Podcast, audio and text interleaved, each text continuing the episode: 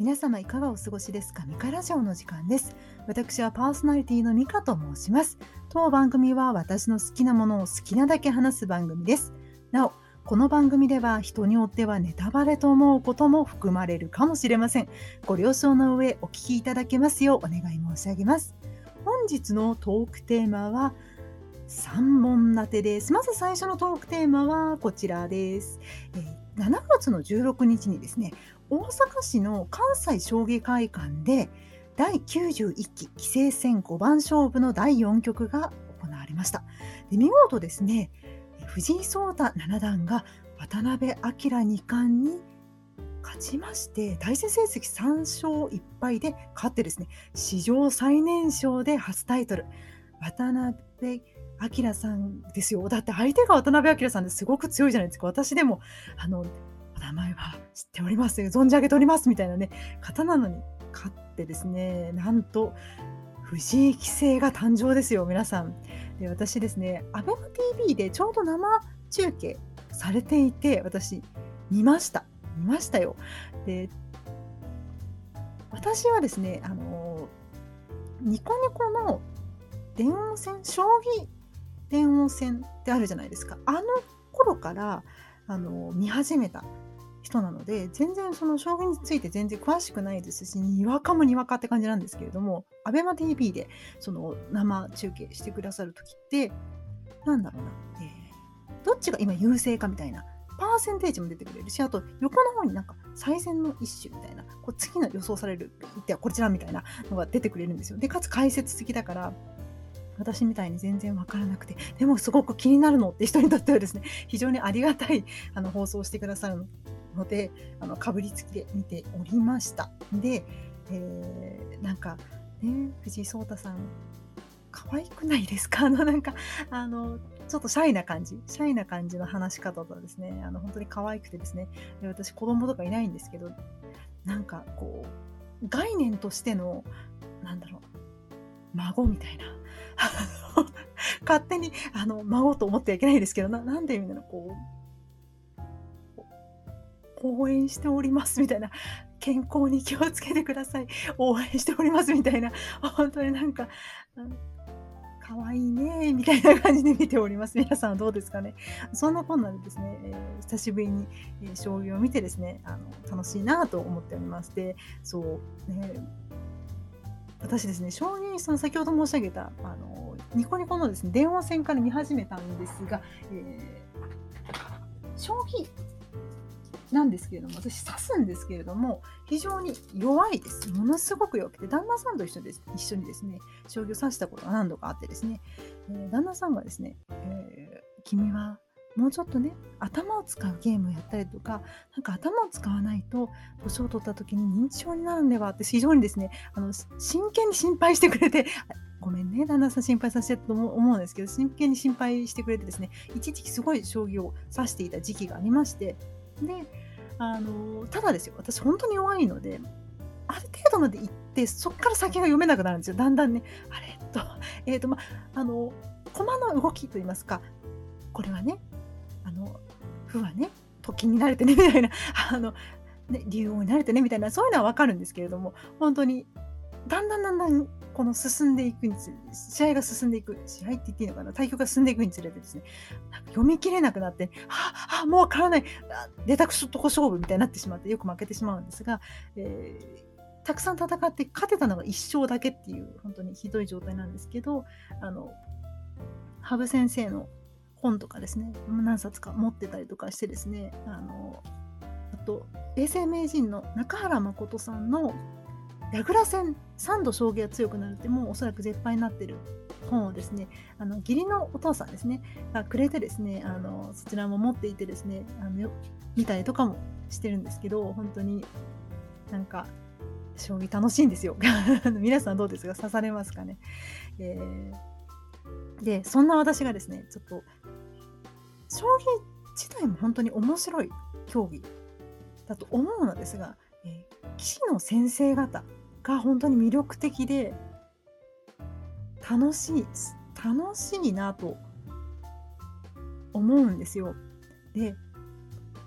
なんでそういうふうに思えるようになったかっていうのが理由があってですね、と来る時に、加藤一二三さんともう亡くなられてしまったんですが、米長邦夫永世棋聖が大盤解説をやられていて、一緒にですね、羽生さんが立ち会いみたいな感じでですね、いらっしゃる動画があるんですよ。で、そのですね動画がものすごく好きで、羽生九段がですね、その加藤さんと米長さんのですねその解説をしながらね、思わずこう顎あたりをちょっと触ってですね、ちょっと微笑まれてるというか、ちょっと笑っているようなですねところとかもちょっと見れるっていう動画があってですね、それがすごく面白くて、どんな動画かと言いますと、対局の大盤解説なので、ある対局を解説しながらやっていくんですね。で、おそらく次の相手はこういう意図があってこういう風なに指すんではないかみたいな解説をするんですが、その時にですね、米長先生はこの長年知っているこの棋士の先生だったら、きっとこの時はこういう風にね指すんじゃないかっていう方向での解説されたりするんですよ。ただ加藤先生は、いや、この将棋だったらこうすれば勝てるっていう最善の一手をですね、指すんですね。なのでこのいや、解説としてはきっとこうなるんじゃないかっていう方向ではなくてですね、もう加藤先生はですね、もうね、先生ではなくて、もうではないですけど、ついつい先生って言いたくなっちゃうんですが、加藤さんがですね、とですね、ちょっと米長先生が一瞬パチパチってなるのがね、また、ただ信頼関係のある上でのパチパチなので、なんだか見てて嫌な、私にとってはそんなに嫌な気分じゃならなくてですね、本当に可愛い2人だなと勝手に思ってですね、可愛いってね、名誉な方ですからね、そういう風に言っていいのかわからないんですけど、なんだろう、こう存じ上げないし、実際にお会いしたこともないけれども、なんとなくこう、なんだろう、憧れるなみたいな、その信頼関係の上でのですね、なんか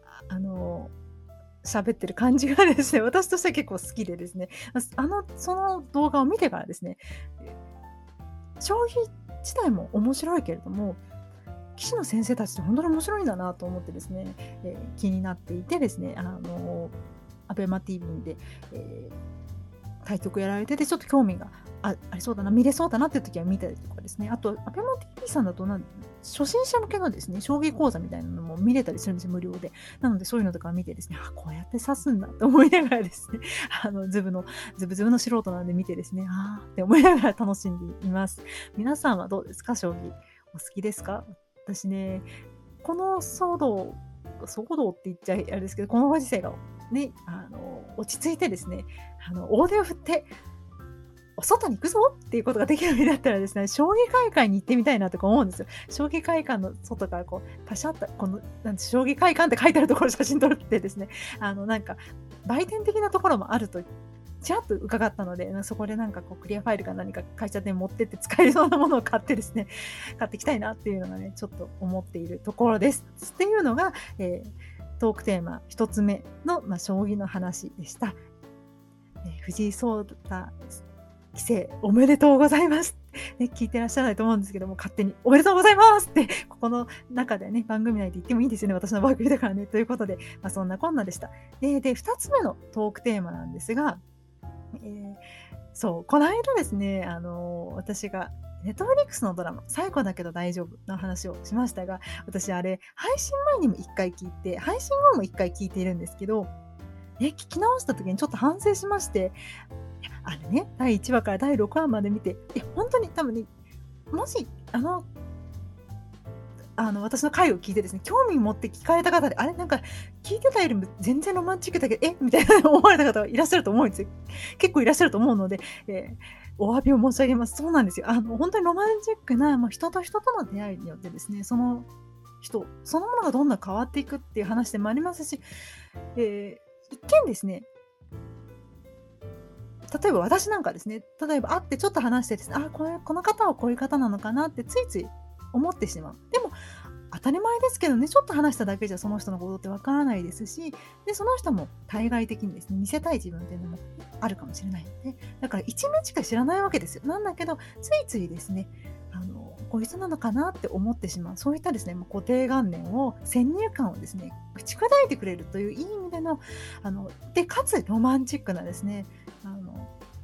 話、素晴らしい作品なんですけどという話をすればよかったのにね。なのに1話から6話まで見てずっとあれが謎だな、どういう意味なんだろうっていうのが話したくなっちゃって、そっちばっかり話してて、聞き直した時になんで私はいつもこうなんだってなりまして、なのでお詫びを申し上げます。本当にロマンチックでとても素敵な、しかもねサントラというか挿入歌がみんな良くて、あれサントラ出ますよね。でどうなんでしょう、私海外のドラマのサントラってアメリカのドラマとかだと結構出たりするので、買ったこととかもあるんですけれども、どうなんだろう、すみませんつい最近韓国のドラマとかアメリカイギリス以外のドラマを見始めた人なので、そのサントラ事情がよくわからないんですけれども、出たらちょっとぜひぜひですね買いたいな、聞きたいなと思っておりますという、ちょっとお詫び込みでですね最後だけど大丈夫、引き続き楽しく見ております。本当にいいドラマなんで、見られた方いらっしゃいましたらお話をしましょうよ声かけてください。自分からですねなかなか声をかけるのがちょっと勇気がいるので、もしいらっしゃいましたらぜひ話ができたらなと思っております。以上がですねトークテーマ2つ目でした。トークテーマ3つ目はこちらです。ちょっと昔の話をしようかなと思っておりまして、久しぶりに個人の体験談の話をします。ですね、他番組にゲスト出演させていただいた時にですね、あなたの尊敬する人はという質問をいただきまして、その時にですね恩師ですというふうに言ったのですが、私ね勝手にこの人は私の恩師だと思ってる人が結構な人数いまして、もうねうち学校の先生というのがそもそも大好きで、だってすごくないですか彼らって、ね、彼女たちはすごいですよ。だってね先生わからないですこれ教えてくださいって言ったら教えてくれて、で親切丁寧に教えてくれて、ね、もちろんそのお給料もらってるからっていうのはあっても結構ね、これ教えてもらってもよく分かんなくてすいませんやっぱりよく分かんないみたいに言っても、なんだろうな、嫌な顔一つせずいつもね教えてくれて、私はすごい学校の先生っていうのが好きで、好きな先生がたくさん好きになれるようなですね素晴らしい先生たちに運よくたまたま出会えたからっていうのも大きいかなと思うんですけど、その中でですねちょっと、印象に残っている先生たちがいるんですが、人数が多いので今回2人だけピックアップします。でちょっとねふとなぜか知らないか思い出してしまったのでその話するんですが、まず1人目なんですけど、番外編の妄想旅、するというか、私が旅好きになったのはその先生のおかげなのかなと思っているのがありまして、私の通ってた高校はですねちょっと面白くて、あんまり言うと私の通ってた高校がバレちゃうので、オブラートに住むとですね結構なんて言えばいいんだろうな、ちょっと大学風な面白い作りのカリキュラムをしている学校で、ちょっと選択ができるんですよ。自分で好きに自由を選択できる。1年次は全然選択できないんだけど、2年次がもう全然好きな、もう好き勝手選んでよみたいな、好きな先生選べるみたいな、に近いようなですね、学校だったんですよ。私の記憶が間違っていなければ結構前の話だからね。だったら選べはしたっていうんで。で、そんな中でですね、英語の先生が面白かったんですね。で、今回、話をするのが2人とも英語の先生なんですが、1人は女性の先生で、この先生がねいつもね脱線するんですよ話を。できっとね、お聞きの方にも思い出の先生っていらっしゃると思うんですよ。いい意味でも悪い意味でも。で、いや美香さんうちの学校の先生の方が面白かったよって方もいらっしゃると思うんですが、私が好きな、先生の話なので、この先生でした。授業中にですねいつも英語の授業をね普通にしてくれるんですけど、だんだんやっぱりみんなの集中力が切れてくる瞬間がありますよね。でそんな時にですね先生はお悩み相談みたいなのを突然始めるんですよ。始めるっていうかなんか悩んでんのみたいな、あなたどうなのみたいな、最近みたいなちょっと面白いですよね。確かにそんな感じの入りから入って、でそんなことやんのみたいなで言った後、最終的にですねなぜか旅をしなさいって言うんですよ英語で、その後英語の授業そっちのけで、なぜか先生が言ったいろんなところの話なんかしてくれてですね、こういう建造物があってみたいな、そういう話に行っちゃうんですね。で、気づいたら結構な時間ですね、先生の旅の話になったりするんですけど、それがすごく楽しくて、でその話もあったせいで英語全然できなかったのに、英語嫌いに心底嫌いになることがなかったんですよね。で、なんか知らないんですけど、なんか進学、高校卒業して進学ができるってなった時に、受かりましたみたいなことを、ね、友達が先生に言いに行くわって言ったので、ついていった時に自分も先生に受かりましたみたいに言った時にですね、なぜかその先生がね、あらよかったじゃないとね、抱きしめてくれたことをですね覚えていてですね、面白い先生で、なんかね、ずっと旅をしなさい、悩んだら旅をしなさいって言われるので、別に特に何か悩みがあるわけじゃないんですけれども、このね状況が終わったら 2,3 年後にですね、どっか海外に行けたらなと思って、番外編妄想旅というのを今、お便り募集したりとかしています、ね、旅っていいものですよね。で、ただですね、すっごいいろんな旅の話を聞いたはずなのに、なんか最終的に記憶してるのはですね、旅をしなさい、旅をしなさい、悩んだら旅をしなさいってこのフレーズだけ覚えてるってですね。ただなんかいろいろね、この国に行きたいなとか当時思ったのに、私日記とか書く人じゃないので、どこの国をどう説明されたのか覚えてないんですよ。だからもったいないことしたなと思うんですけどね。で、2人目の英語の先生がですねいまして、その先生はですね私の友達から嫌われていまして、で、嫌われてるというかですね、若干心配込めて嫌われてるって感じかなっていう先生がいたんですよ。どういう理由なのかっていうと、ね、先生があまりにもヘビースモーカーすぎて、通路あるじゃないですか、こう、ね、席と席の間の通路、あそこをスーッと先生がねこう間を通りながら説明してくれるときにですね、ほんのちょっと横を通っただけでものすごくタバコの匂いがふわってなる先生ぐらいのヘビースモーカーだったんですよ。だからその子も若干先生の体を心配して込みでですね、先生はタバコ臭すぎる、大丈夫なのかって、先生大丈夫なのかっていう言い方をいつもしていてですね、ただ私は特にその先生のことは吸いすぎなのかな、なんか悩みでもあるのか、大丈夫かなとは思ってたんですけど、特に好きも嫌いもない感じの先生だったんですね。ところがある日ですよ、授業中にですね私当たってしまいまして、で、なんかこう何か穴埋め問題みたいなやつを黒板に書いてもらって、はい、ここに何があるでしょうみたいなやつですね、ただとちってしまいまして間違えたんですね。そしたらクラスのですねやんちゃな男の子がですね、おいお前進学したいんだろ、そんなのも解けなくてどうすんだよみたいなはやし立てまして、別にその子も嫌がらせとかやってんじゃけど、ちょっとからかい半分で言ってきてですね、私としては悔しいと思ってるぐらいの感じだったんですけど、それを見てた先生はですね、普段全然止めたりとか、やめなさいぐらいしか言わない寡黙な先生なんですけど、珍しくですねなんか止めてくれてですね、何言ってるんだみたいな、まだ受験まで半年以上もあるからまだわからないよなみたいなことを言ってですね、私の方で見てですね、わからないよなって言ってくれたんですよ。で、目が合ってですね、その時初めてその先生と目が合って、あっと思ってですね、こんなこと言う先生なんだと思って、でもすごく嬉しくてですね、本当に地味な、なんて言えばいいんだろう、ワイン色っぽいだけどなんか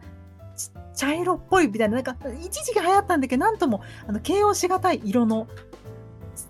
そのスーツってあるじゃないですか、ああいうスーツを着てらっしゃる先生 でその先生がですね、そういうふうに言ってくれてですね、私の中で一躍その先生は好きな先生の仲間入りになったっていう先生がいまして、そういった話をですねなぜかちらっと思い出して、今話しております。これ以上ね経つとね、そういうことがあったなっていうのも忘れてしまいそうなので、そういうふうに話しています。で、さっきですね最初の先生の話をしたようにですね、私その先生がねやっぱりまだわからないよなって言った通りでですね、進学できたので、本当にですね今、これからね、受験を控えていてですね勉強されている学生の方、もし当番組をお聞きだったらまだまだね先はわからないからね、大変だと思うんですけれども、ね、受からないと思われてたとしてもですね受かったりとかすることもあるので、無理せず息抜きもしながら勉強頑張ってくださいという話でした。何のこっちゃって感じなんですけど、すいません突然ですが、そんな感じでですね、今後もですねなんかちょっと思い出の先生の話をしようかなというふうに思っております。いやめちゃくちゃ面白い先生がいてねいたりするんですよ。私がですね、とある文豪が書いた話がですね気に食わないっていう言い方をしていいのかね、文豪だからもう明らかに前の昔の先生で、亡くなってる作家さんなんですけど、どうしてもそのとある小説が受け入れられなくてですね、なんでそのキャラクターっていうかねあの人に対してなんでそんなひどい仕打ちができたのかみたいな、ね、高校生の私はですね怒ってしまいまして許せんと思ってですね、でもかといってもねこの思いどうすればいいのか分からず国語科教科室に殴り込んでですね、先生小説のあの人のことが許せないんですどうしましょうみたいなことを言いに行くっていうね、なかなか突飛な行動に出たんですけれども、でそれが理由でですね特進クラスしか持たない国語科の先生がいたんですけど、その先生がですねおやおやこいつは変なやつが来たもんだと思われてですね仲良くなるって話があるので、それもいつか話をしたいなと思っております。以上がですねトークテーマ3つ目でした。でトークテーマ4つ目なんですが、こちら特集がゲスト会が始まりますよという告知でございます。ですね6月20日に収録しまして、6月21日かなんかにツイートをしてるんですね。超大物ポッドキャスターさんがゲストに来てくださいました、ありがとうございました、ホワイトボードが真っ黒になりましたというツイートをしてたので、なんかあれそういえばあのゲスト会どうなったかなのって思っていらっしゃる方、お待たせいたしました。ありがたいことにですね第 27.5 回の、エンディングでもちらっとお話をしたんですが、ゲストさんが神様のようなゲストさんがですね音声を編集してくださいまして、なんとこの度5日連続で明日から5日連続でですね配信がスタートします。誰がいらっしゃるかというと告知でございますが、ポッドキャスト番組東海つながるチャンネル、ポッドキャスト番組鋼のトマト、ポッドキャスト番組特撮放送流星シルバーご出演、またポッドキャスト番組ガンプラジオ食べリバ猫目なあいつ編集代行、そして東海市ローカルヒーロー鉄鋼戦士東海座原作&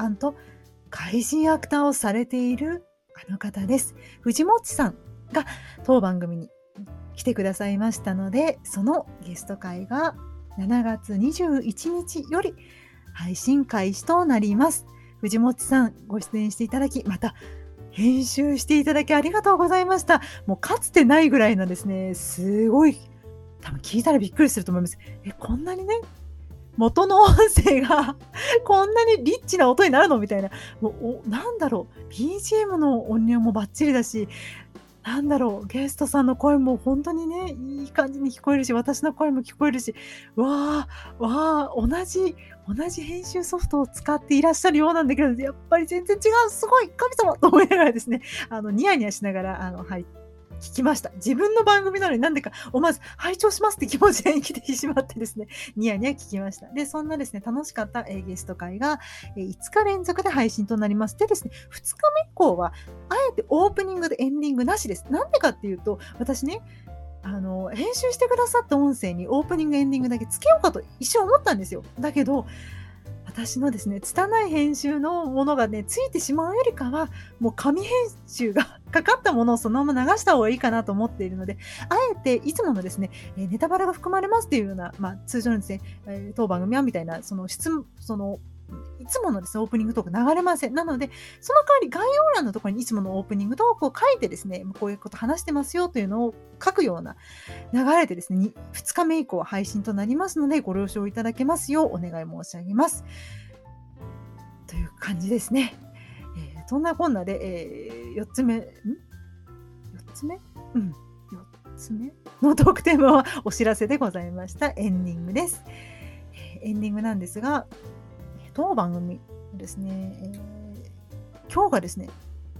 30回を迎えました、30回になりましたよついに。いつもね何.5 回とかいうのをやってるからだんだんですね、一体何回まで話したんだろう私はみたいな、ね、状態によくなるんですけれども、ついに30回になりました。ありがとうございます。いや、大台ですよ。私の中ではねもうきいなと思います。当番組はですね、ご意見ご感想などお便りを募集しております。現在、ミカラジオ番外編妄想旅のお便りも募集しております。こちらでは、募集している内容が2つございまして、1つ目は上海、香港、韓国、台湾のおすすめの観光地と旅行先での思い出についてお便りを募集しております。2つ目、また上海、香港、韓国、台湾に行ったことはないけれど、もしも行けるなら行ってみたい観光地とその理由もお便り募集しています。メールアドレスからお便りいただいた方へは特別な動画を送っております。でですね、ありがたいことにたくさんお便りが届きました。ありがとうございます。でですね、来週の月曜日に番外編妄想旅ボリューム2配信予定となっております。そちらでいただいたお便りを読み上げさせていただく予定となっております。皆様本当にありがとうございました。ありがとうございました。すごく嬉しかったです。本当に励みになりました。でですね、いや私メールアドレスが会社とか仕事用のやつと一緒なんだよね、送ってもいいんだけど送れないんだよなという方もしいらっしゃいましたら、マシュマロにですねラジオネーム付きもしくはですねちょっと連携がうまくいかなかった送れないんだよなという方はですねハッシュタグひらがなでミカラジオもしくはですね私の、ツイッターの方にリプライでも構いませんので募集しているお便りですね書いてやってもいいぞという方いらっしゃいましたらそちらでもお便り募集しておりますので、ただですねそのメールアドレスから送っていただいた方には動画を送っているというのが現状ですので、そちらだけご了承いただけたらと思っております。皆様本当にありがとうございます。またですね先日ですね私のですね感想を聞きたいというですねお便りまでいただいてしまいありがとうございました。すごく嬉しかったです。でですね以前ですね他にもですね感想を聞きたいというふうに言っていただいている漫画もございますので、そちらもですね、秋頃にですね配信予定となりますので今しばらくお待ちくださいませ。ではここまでお聞きいただきありがとうございました。また次回も聞いていただけたら嬉しいです。それではごきげんよう。